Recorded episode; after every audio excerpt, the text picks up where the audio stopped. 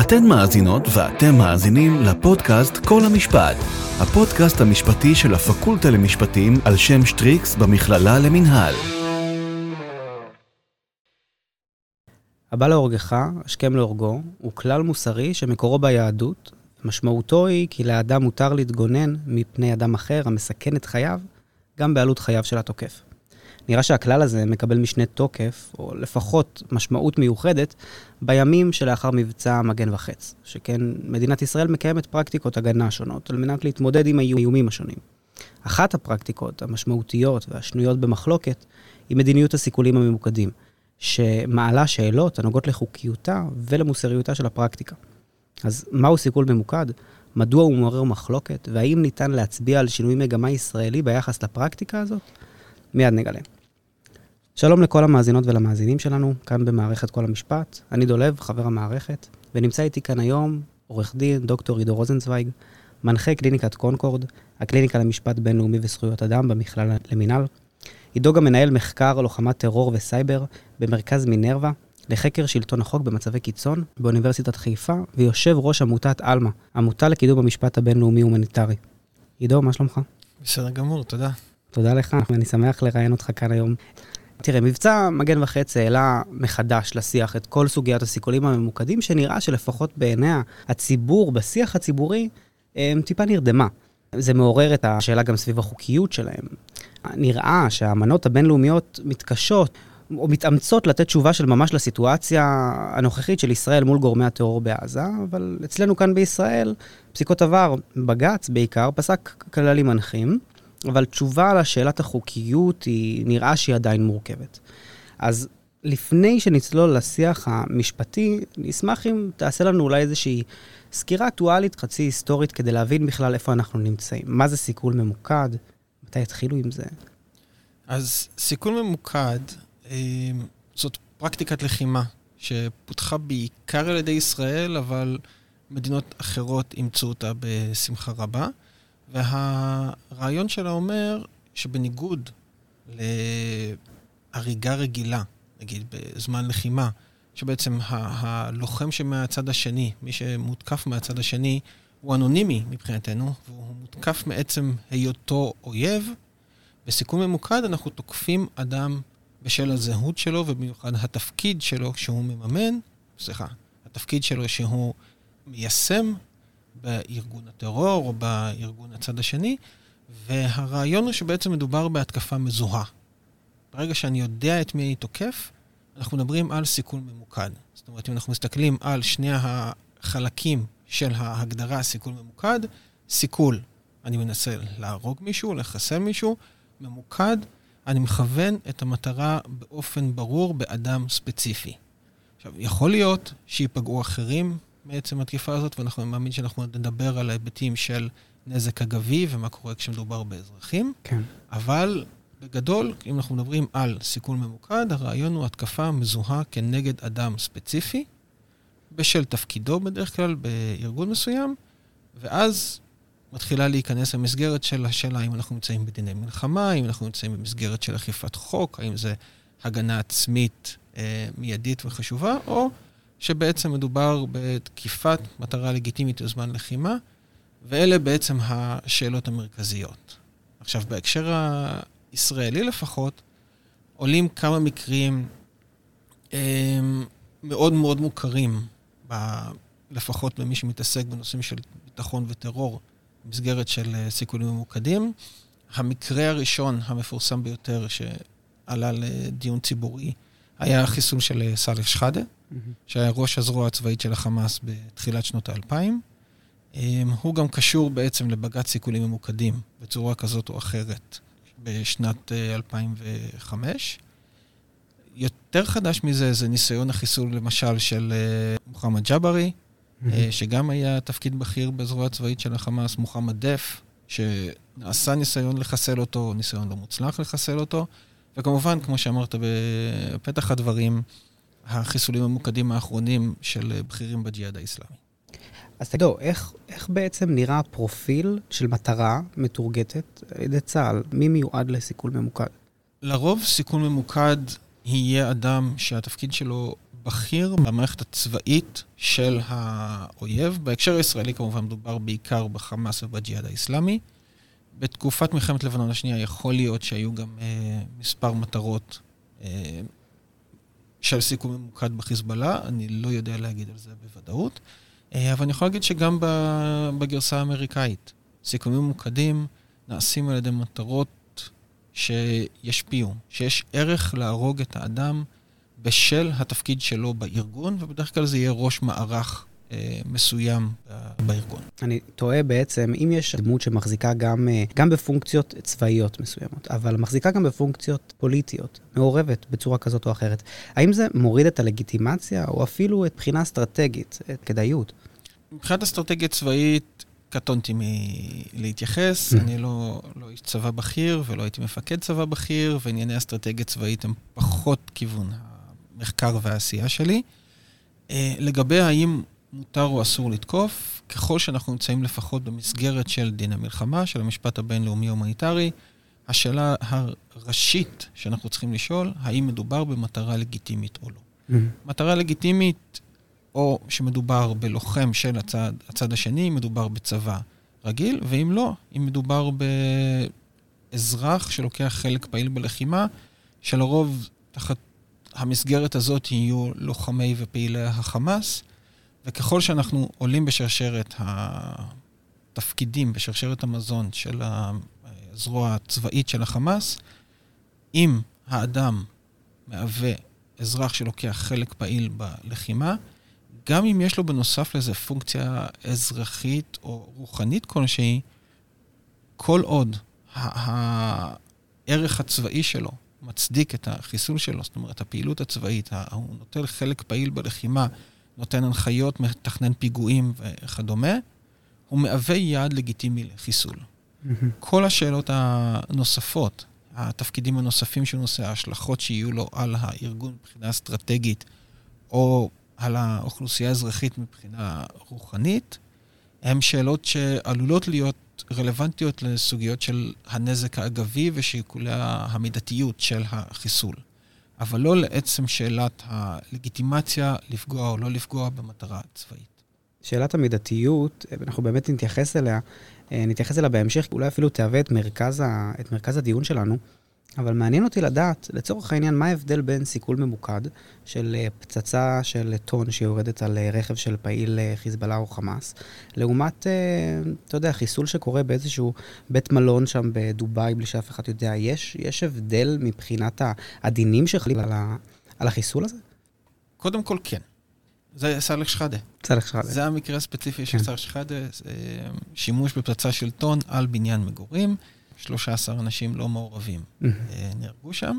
המסגרת של חיסול שהיה או לא היה בדובאי, הוא לא בהכרח היה בתוך המסגרת של דיני מלחמה, הוא לא היה במסגרת של סכסוך מזוין כלשהו, אלא היה פעולה שדובר על אה, סיכול שנעשה על ידי המוסד ככל הנראה. סיכולים כאלה, סוג של חור שחור במשפט הבינלאומי, כי זה לא נעשה במסגרת של דיני מלחמה, וגם אם מדובר על מקרה של סכסוך, זה נעשה באזור גיאוגרפי כל כך רחוק, שיש ויכוח אה, תיאורטי מאוד גדול על הרלוונטיות של דיני מלחמה למסגרות גיאוגרפיות כל כך רחוקות משדה הקרב עצמו. אבל בכל מקרה, במקרה הספציפי, היה מדובר בחיסול של, במקרה הטוב, היה נעשה בדיני זכויות אדם, והאפשרות של כבר באיום מיידי, ולכן צריך אה, לחסל אותו. ולא במסגרת של דיני מלחמה ומטרה צבאית לגיטימית לחיסול. אז בעצם כשאנחנו מדברים על סיכול ממוקד בקונטקסט שלנו, מהי המחלוקת הבינלאומית? איפה, איפה הדברים מתנגשים, אם, אם הם בכלל מתנגשים? המחלוקת היא האם מותר או אסור לחסל אדם ללא הליך הוגן. זאת אומרת, זה, זה לחלוטין הוצאה להורג ללא משפט. אם אנחנו נמצאים במסגרת של לחימה, אז השאלה היחידה לשאול האם מדובר במטרה לגיטימית או לא, ואז ככל שמדובר במטרה לגיטימית, משתמשים באמצעים ושיטות לחימה לגיטימיים. השאלה היחידה היא האם הנזק האגבי שנגרם או שצפוי להיגרם הוא מידתי או לא מידתי. ככל שאנחנו מתרחקים מהמסגרת הזאת, אנחנו נמצאים בעצם במסגרת של דיני זכויות אדם ואכיפת חוק, דבר שמתגבר יותר במסגרות של אה, דיני כיבוש, כמו ש... יש בישראל ביחס לפחות ליהודה ושומרון, ואם אנחנו מדברים על תקופת החיסול של אה, צאלח שחאדה, היה גם בעזה, בתקופה ההיא. אז, מאחר שהצבא מהווה גם כוח מגן של ישראל, אבל גם מהווה את גורמי אכיפת החוק והשלטון הריבוני בשטח הכבוש, עולות שאלות של האם היה כאן הוצאה להורג ללא משפט, ואז עולות שאלות של האם הייתה לגיטימציה להשתמש בנשק. האם הייתה אלטרנטיבה פחות קטלנית שאפשר להשתמש בה, למשל לנסות לעצור את האדם ולחסל אותו, וכמובן, האם בעצם החיסול היה מידתי או לא מידתי. החשיבות היא האם היו אלטרנטיבות פחות תוקפניות, פחות קטלניות, שניתן היה לעשות בהן שימוש, ועל התווך הזה בעצם הולך גם uh, פסק דין סיכולים ממוקדים. אני מנסה להבין אם מערכת היחסים הזאת שבין ישראל לבין כוחות גרילה, ארגוני טרור שמקיפים אותנו, אם הוא משפיע על השיח המשפטי. כי אם אני חושב על זה אה, שמדינה נלחמת במדינה, הכל יחסית פשוט, אנחנו בדיני לחימה, והכל בערך ידוע, לפחות ברמה התיאורטית. אבל כמו שאמרת, שברגע שישראל מחזיקה כוח שהוא צבאי, שהוא גם שולט, מחזיק בשטח מסוים כשטח כבוש, אבל הוא גם זה שמאסדר וממשטר בצורה כזאת או אחרת את החיים, באמת אנחנו נכנסים לאיזה שהן שאלות שקצת אה, מאתגרות את הגבולות האלה. אז בהקשר הזה, האם יש חשיבות לעובדה ש...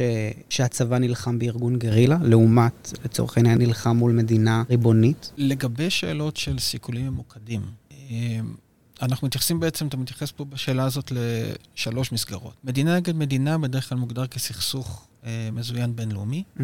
שזה הסכסוך הקלאסי של דיני המלחמה. הסכסוך של מדינה נגד ארגון עולה לכדי אה, סכסוך שאינו בינלאומי בדרך כלל.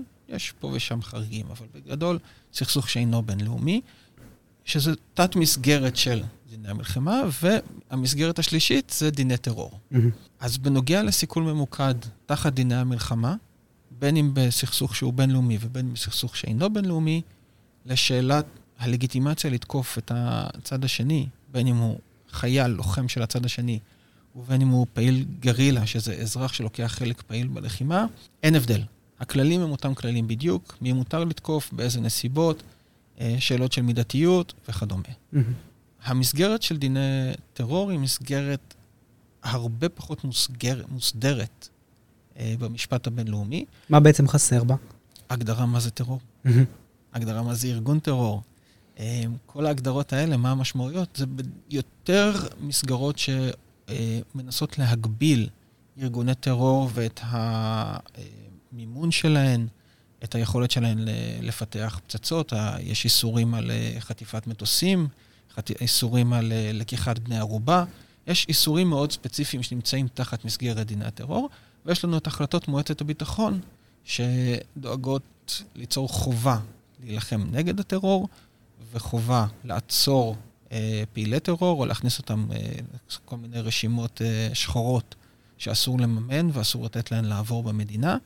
אבל עדיין אין לנו הגדרה של מה זה טרור במשפט הבינלאומי. ולכן המסגרת של מניעת טרור וסיכול במסגרת של טרור ייכנס תמיד למסגרת של דיני זכויות האדם ואכיפת חוק, ושם הלגיטימציה להשתמש בכוח ולתקוף מישהו היא הרבה יותר, אה, הרף היא הרבה יותר גבוה. רף הלגיטימציה הרבה יותר גבוה, ולכן הדרישה ממדינה להוכיח שהייתה מטרה לגיטימית הרבה יותר מורכבת מאשר בדיני מלחמה, שאני רק צריך להראות שמדובר במטרה לגיטימית לתקיפה, ואז אה, ההריגה עצמה היא לא בעייתית, אלא אם כן יש נזק אגבי אה, נזק אגבי בעייתי. בעייתי. זה בדיוק מחבר אותי ל... השם סיכול ממוקד יכול טיפה אפילו לבלבל, כי בעוד שהמטרה היא לסכל באופן ממוקד, נלקח בחשבון, אפילו באופן מובנה בדין, שיהיה נזק אגבי. וזה בעצם אולי מעלה את השאלות המוסריות הקשות ביותר. כמה נזק אגבי יכול להיחשב כמוסרי? האם בכלל הרעיון הזה של נזק אגבי יכול להיחשב כמוסרי? אבל איך בעצם המשפט מחשיב נזק אגבי? נזק אגבי במשפט הבינלאומי, mm-hmm. להבדיל ממסגרות חוק אחרות, המשפט הבינלאומי מתייחס לנזק אגבי בהקשר של דיני המלחמה בעיקר. וזו המסגרת שאנחנו מדברים עליה.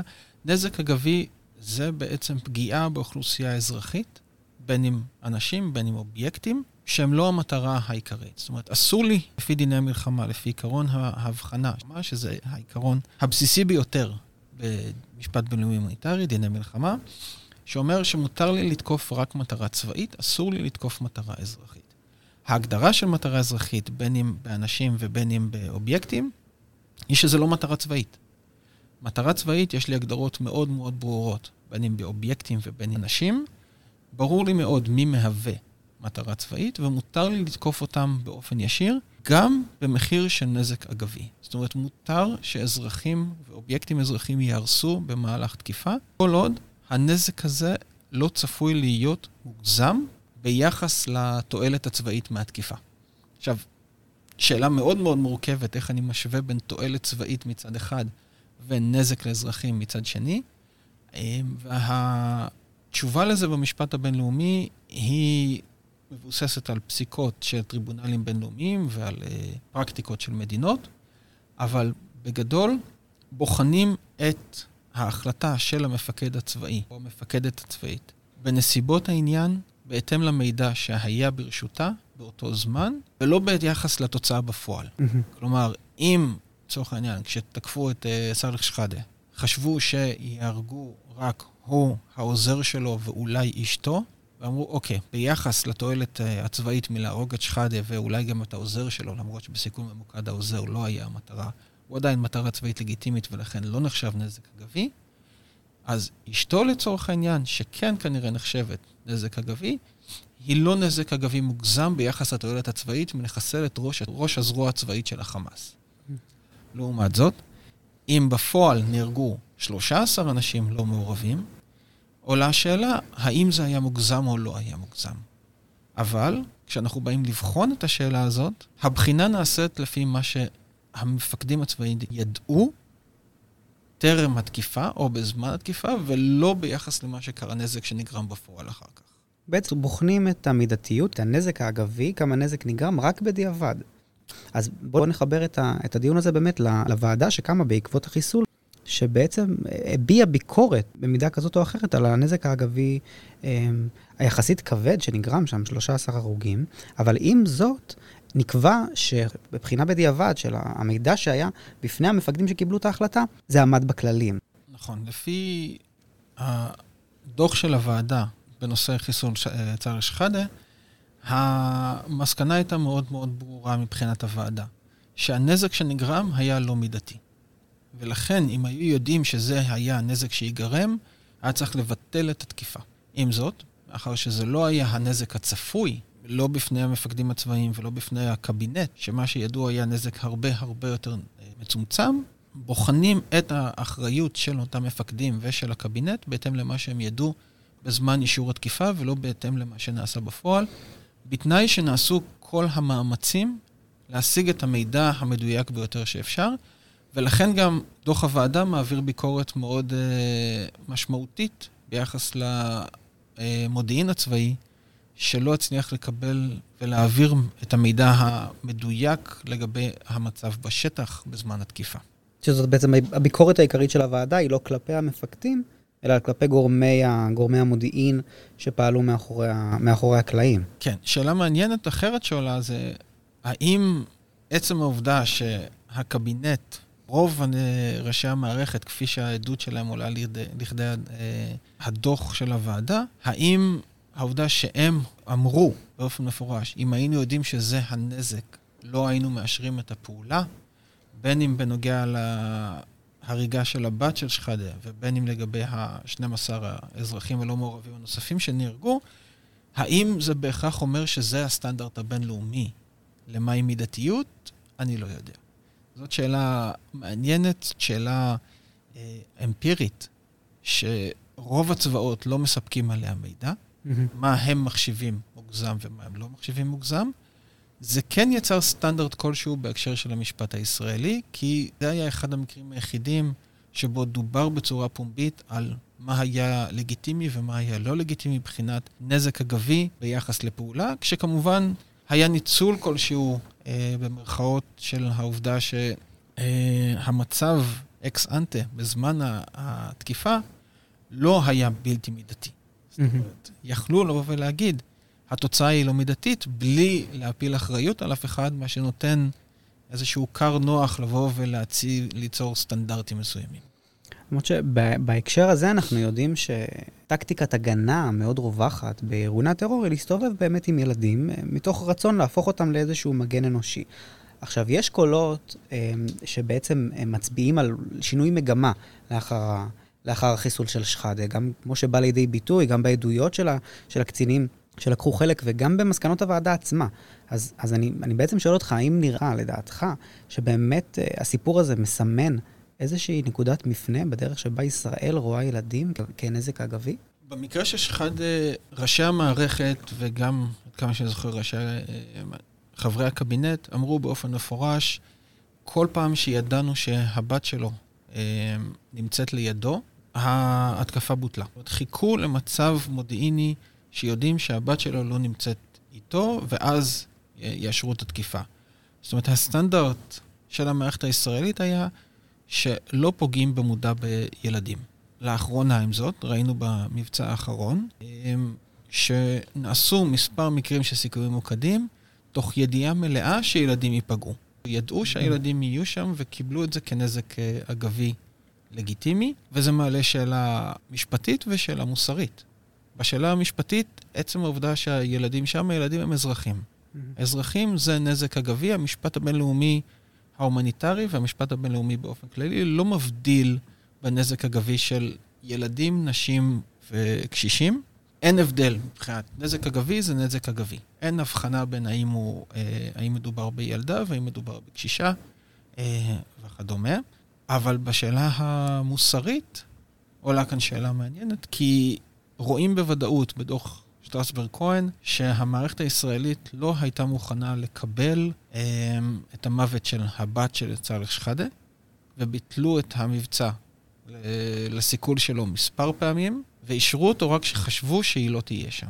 עובדתית היא כן הייתה שם והיא נהרגה, והמערכת לא ידעה את זה מראש. אחרת, קרוב לוודאי שהיו דוחים שוב את המבצע לחיסול שלו. לעומת זאת, במבצע האחרון, ראינו שהסטנדרט המוסרי לכל הפחות השתנה, ויש נכונות לקבל הרג של ילדים בסיכול ממוקד. זה מעניין. תראה, מהסתכלות גם בבג"ץ, בבג"ץ סיכולים ממוקדים, אחד הקריטריונים שהנשיא לשעבר ברק העמיד שם, אה, היא שהתקיפה, הסיכול הממוקד, חייב להיות מניעתי, ולא ענישתי. פה נשאלת השאלה, מתי זה נחשב מניעתי? נגיד, שבוע לפני פיגוע, שעה לפני, או אפשרות גבוהה שאם אה, שפלוני יישאר בחיים, ימותו אנשים. אני חושב שצריך להסתכל על זה ב... כמו בכל שאלה משפטית, ואני אתן את התשובה הכי גנרית שיש למשפטן לתת, בנסיבות העניין. אם מדובר בתכנון של פיגוע ששולח חוליה, והחוליה יכולה להיות חוליה רדומה במשך יומיים, שבוע, חודש, ואנחנו לא יודעים מתי היא באמת תתקוף, נסיבות העניין הן עכשיו דחופות ומיידיות, כדי שהפקודה שה, הזאת לא תצא לפועל. Mm-hmm. לעומת זאת, אם מדובר בחוליה עצמה, ואנחנו יודעים שהם עדיין נמצאים בעזה, לצורך העניין, והם מתכננים להסתנן באיזשהו שלב לישראל, כנראה שכל עוד הם לא באמת מתחילים להתארגן לקראת המעבר הזה לתוך ישראל, זה לא נחשב אה, מיידי, ויכול להיות שיש אלטרנטיבות פחות תוקפניות בנסיבות העניין. לצורך העניין, אם, אם עכשיו תתבצע פעולה כלשהי רצחנית, אה, אני מבין מהדברים שלך שסיכול ממוקד כתגובה לדבר כזה לא יכול לעבור, אלא אם הוא יוצדק על ידי איזשהו נימוק של, של מניעת, אה, מניעת פעולה כזאת או אחרת. בהתאם לבג"ץ הסיכולים, mm-hmm. שמדבר על סיכול מניעתי. Mm-hmm. סיכול מניעתי בעצם נמצא בתווך שבין מה שדיברנו עליו על דיני מלחמה ובין אכיפת חוק. כי אם מדובר במטרה צבאית לגיטימית ואנחנו נמצאים במסגרת של דיני מלחמה, אין לי צורך בשאלה אם זה מניעתי או עונשי, אלא האם מדובר במטרה לגיטימית או לא לגיטימית. כן. כשאנחנו נמצאים במסגרת של אה, אכיפת חוק ומש... ודיני זכויות אדם, אז אני יכול להשתמש בכוח במסגרת של הגנה עצמית או הגנת הציבור, כשמדובר בסוגיה של אה, אה, מניעתית מפני איום אה, מיידי ודחוף. ופה בעצם זה ה, ה, הניסיון של אה, הנשיא ברק ללכת בין הטיפות ולהגיד, מדובר במטרה לגיטימית, כי הוא כן, הפסיקה מתייחסת לדיני מלחמה, אבל גם העובדה שמדובר על דיני הכיבוש ותפיסה לוחמתית, האחריות שיש לצה"ל בנוגע לאזור ולאזרחים באזור. אז יש פה איזשהו ניסיון לאזן בין שתי המסגרות הללו. ניסיון שלא בהכרח קיים במקרים אחרים של סיכול ממוקד שנמצאים על ידי, נעשים על ידי מדינות אחרות, ולכן השאלה אם זה מניעתי או עונשי, היא שאלה שמגיעה מהתחום של אכיפת חוק ולא מהתחום בהכרח של דיני מלחמה, mm-hmm. וזה, וזה באמת יוצר דיון מאוד מורכב לגבי מה המסגרת של הדין באותו רגע. בגדול, השאלה העיקרית היא, קודם כל, האם מדובר במטרה צבאית לגיטימית? כי צה"ל והמדינה יעדיפו שהחיסול יהיה במסגרת של דיני מלחמה ולא במסגרת של אכיפת חוק, אה, משיקול מאוד מאוד פשוט ופרקטי. חוק הנזיקים האזרחיים, אחריות המדינה, אה, פוטר את המדינה מלתת פיצויים למי שנפגע בפעולה לחימתית. מעניין. ולכן גם נזק אגבי וגם מי שנפגע בטעות על ידי אה, נזק אגבי, אפילו על ידי רשלנות של המדינה בפעולת לחימה, לא יהיה זכאי מהמדינה לפיצויים. לעומת זאת, אם אנחנו הולכים למסגרת של אכיפת חוק, החריג הזה לא קיים. מעניין. ולכן יש איזשהו אינטרס למדינה לבוא ולטעון שכל פעולת הסיכול הייתה במסגרת של אה, פעולת לחימה. אתה יודע, אנחנו גם בעקבות אה, סאלח שחאדה, מדינת ישראל באופן כזה או אחר נתבעה בכל מיני מקומות בעולם. מה, מה בעצם מחזיק את, ה, את מדינת ישראל מלהיטבע במקומות האלה? אז קודם כל בוא נפריד, מדינת ישראל לא נתבעה. אישים ישראלים mm. נתבעו על אחריות שלהם לחששות ל... בין אם פשעי מלחמה או פשעים נגד האנושות. במקרה של uh, סיכונים ממוקדים זה בדרך כלל פשעי מלחמה. Mm-hmm.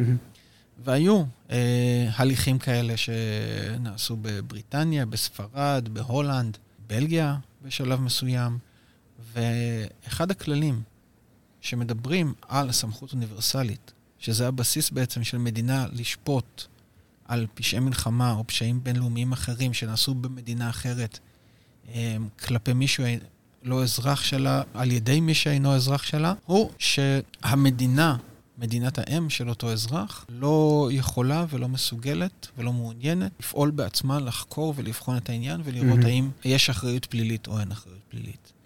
במקרה של החיסול שחאדה, היו הליכים בעיקר בספרד, אבל לא רק, וההליכים האלה נפסקו בצורה מיידית בעקבות ועדת שטרסברג-כהן, ועדה שהוקמה בעצם בעקבות בג"ץ סיכונים ממוקדים, שקבע שבמקרים שנהרגו אזרחים לא מבים, צריכה להיות ועדת חקירה שבוחנת האם המוות של האזרחים היה נדרש. באופן אוטומטי, תיאוריה בתיאוריה? באופן אוטומטי. אה, אנחנו לא, אין הרבה מידע על כמה פעמים הוועדות האלה באמת הוקמו לאחר מכן, אבל ועדת שטרסברג-כהן הוקמה בעקבות בג"ץ סיכונים ממוקדים, שצפה קדימה, בשביל לבחון רטרואקטיבית את החיסול של צער שחאדה בגלל המשמעויות של החיסול של צער שחאדה ברמה הבינלאומית, ובית המשפט בספרד קבע בצורה מאוד מאוד ברורה שבעקבות הקמה של ועדת חקירה עצמאית ובלתי תלויה, ישראל עומדת במחויבויות שלה לפי המשפט הבינלאומי ולפי המשפט הספרדי בנוגע לסמכות אוניברסלית, ולכן אין, אין סמכות למערכת הספרדית לבחון את זה, והתיק נסגר. אז בהקשר של ההתדיינויות המשפטיות סביב, אה, סביב חיסולים ממוקדים, בעצם עולה השאלה של הלגיטימיות, הלגיטימיות שמתוכה ישראל פועלת אה, במסגרת סיכולים ממוקדים. לצורך העניין, מה היה קורה אם ארצות הברית הייתה עושה סיכול ממוקד כזה? למה אם? ארצות הברית עושה את זה באופן די תדיר, כחלק מה... אמ, המערכה שהנשיא בוש הגדיר, המלחמה נגד טרור עולמי. Mm-hmm. הם עושים את זה באפגניסטן, הם עושים את זה בתימן. ארה"ב משתמשת בסיכולים ממוקדים באופן די תדיר. למיטב זיכרוני, גם הסרט uh, Eye in the Sky mm-hmm. מתעסק בדיוק בנושא הזה של סיכולים ממוקדים על ידי uh, drones, על ידי כלי טיס uh, בלתי מאויש. Uh, השיטות שלהם הרבה יותר מפותחות מהשיטות של ישראל ברמה הטכנולוגית הרבה פעמים, אבל המסגרת היא בדיוק אותה מסגרת. וגם הדיונים במשפט הבינלאומי, בין אם על ידי הדווחים המיוחדים לזכויות אדם אה, בנוגע להוצאות להורג ללא משפט, אה, או במסגרת של מאבקים בטרור, בדיונים בנוגע לזכות לחיים, לחלוטין מתייחסים לסוגיית הסיכונים הממוקדים של ישראל, בדיוק כמו שמתייחסים לסוגיית הסיכונים הממוקדים של ארצות הברית. עם זאת, אנחנו עדיין חיים בעולם האמיתי, והכוח והיכולות שיש למדינה כמו ארצות הברית, שהיא מעצמה, לעומת הכוח והיכולת שיש למדינה כמו ישראל, שהם שונים בצורה משמעותית. Mm-hmm. ולא תמיד ניתן להשוות את זה. הרבה פעמים אה, אנחנו יכולים לראות מקרים שלישראל ניתן חלון זמן מסוים לפעולות עד שהקהילה הבינלאומית אומרת די, וארה"ב, לרוב זה לא יקרה להם. אה, דוגמה מאוד מפורסמת היא הגנרל מקריסטל, שהיה מפקד הכוחות הצבאיים של ארה"ב באפגניסטן, התייחס לעובדה שאם יורים על הכוחות שלו מבית מסוים, והם לא יודעים מי נמצא בבית ומה יהיה הנזק, או שאין להם מידע מספיק ברור על המטרה, אז ההנחיה שלו לכוחות שלו הייתה לסגת באותו רגע ולחזור לשם מחר. Mm-hmm. ההבדל בין זה למסגרת הישראלית היא שלצה"ל ולישראל לא תמיד יש את המחר בגלל הלגיטימציה הבינלאומית. מעניין. כלומר, לארה"ב יהיה את המחר ויהיה את המחרתיים ויהיה להם כמעט את כל מסגרת הזמן שהם ירצו להתייחס לסכסוך. ישראל יודעת שלא בהכרח יהיה את המחר בסכסוך הזה, ויכול להיות שהקהילה הבינלאומית תגיד מספיק, ו- וחלון הזמן יתחיל להיסגר, ובהחלט יכול להיות שמבצעית, לא בהכרח חוקית, והמסגרת האסטרטגית והטקטית, זה בהחלט יכול להשפיע על ההחלטה אם לבצע את הסיכול או לא לבצע את הסיכול. זה מעניין, כי בעיקר במהלך המבצע, טענה או אמירה שחזרה על עצמה בחדשות היא שישראל חזרה למדיניות סיכולים ממוקדים עכשיו. יש איזושהי דעה שישראל הפסיקה, או שלפחות התחייבה להפסיק בשלב כזה או אחר. אבל לפי מה שאני מבין, תקן אותי אם אני טועה, ישראל בשום שלב לא התחייבה שהיא מפסיקה עם הסיכולים הממוקדים. נכון, לפחות באופן פומבי, ישראל מחליטה להשתמש בכלי הזה או להפסיק להשתמש בו בשל שיקולים טקטיים, אסטרטגיים, פוליטיים, יחסים בינלאומיים וכדומה. Mm-hmm. מבחינת התחייבות רשמית, ישראל, למיטב ידיעתי, מעולם לא התחייבה להפסיק עם הסיכולים הממוקדים. יכול להיות שנתנו הבטחות כאלה ואחרות לארצות הברית ברמה הדיפלומטית בין-מדינתית, אבל רשמית, ישראל מעולם לא הסירה את, ה... את הכלי הזה מהשולחן. Mm-hmm. טוב, אז עידו, אנחנו בעצם הבנו שסיכולים ממוקדים הם עניין אה, בעייתי. אה, בעייתי וניואנסי, בעיקר במסגרת המשפטית הייחודית של אה, ישראל, גם מבחינה מוסרית וגם מהבחינה הפרקטית, כמובן שמבחינת הלגיטימציה. אז נראה שיש לנו הרבה על מה לחשוב ועל מה לדבר. כמובן שאנחנו גם יכולים להמשיך ולדבר על זה עוד הרבה. אבל בשלב הזה אני רוצה להגיד לך תודה רבה שהסכמת לבוא להתראיין אצלנו במערכת כל המשפט. ואני רוצה גם להגיד תודה לכל המאזינות ולמאזינים שהייתם איתנו. נזכיר לכם בהזדמנות הזאת, לכם ולכן, אה, שאתם מוזמנים ומוזמנות לעקוב אחרינו בדף הפייסבוק והאינסטגרם של כל המשפט, ובנוסף תוכלו להאזין לכל הפודקאסטים של המערכת באפליקציית הפודקאסטים ובספוטיפיי ובאפל מיוזיק. אז uh, תודה רבה, עידו. תודה רבה, דולב. תודה.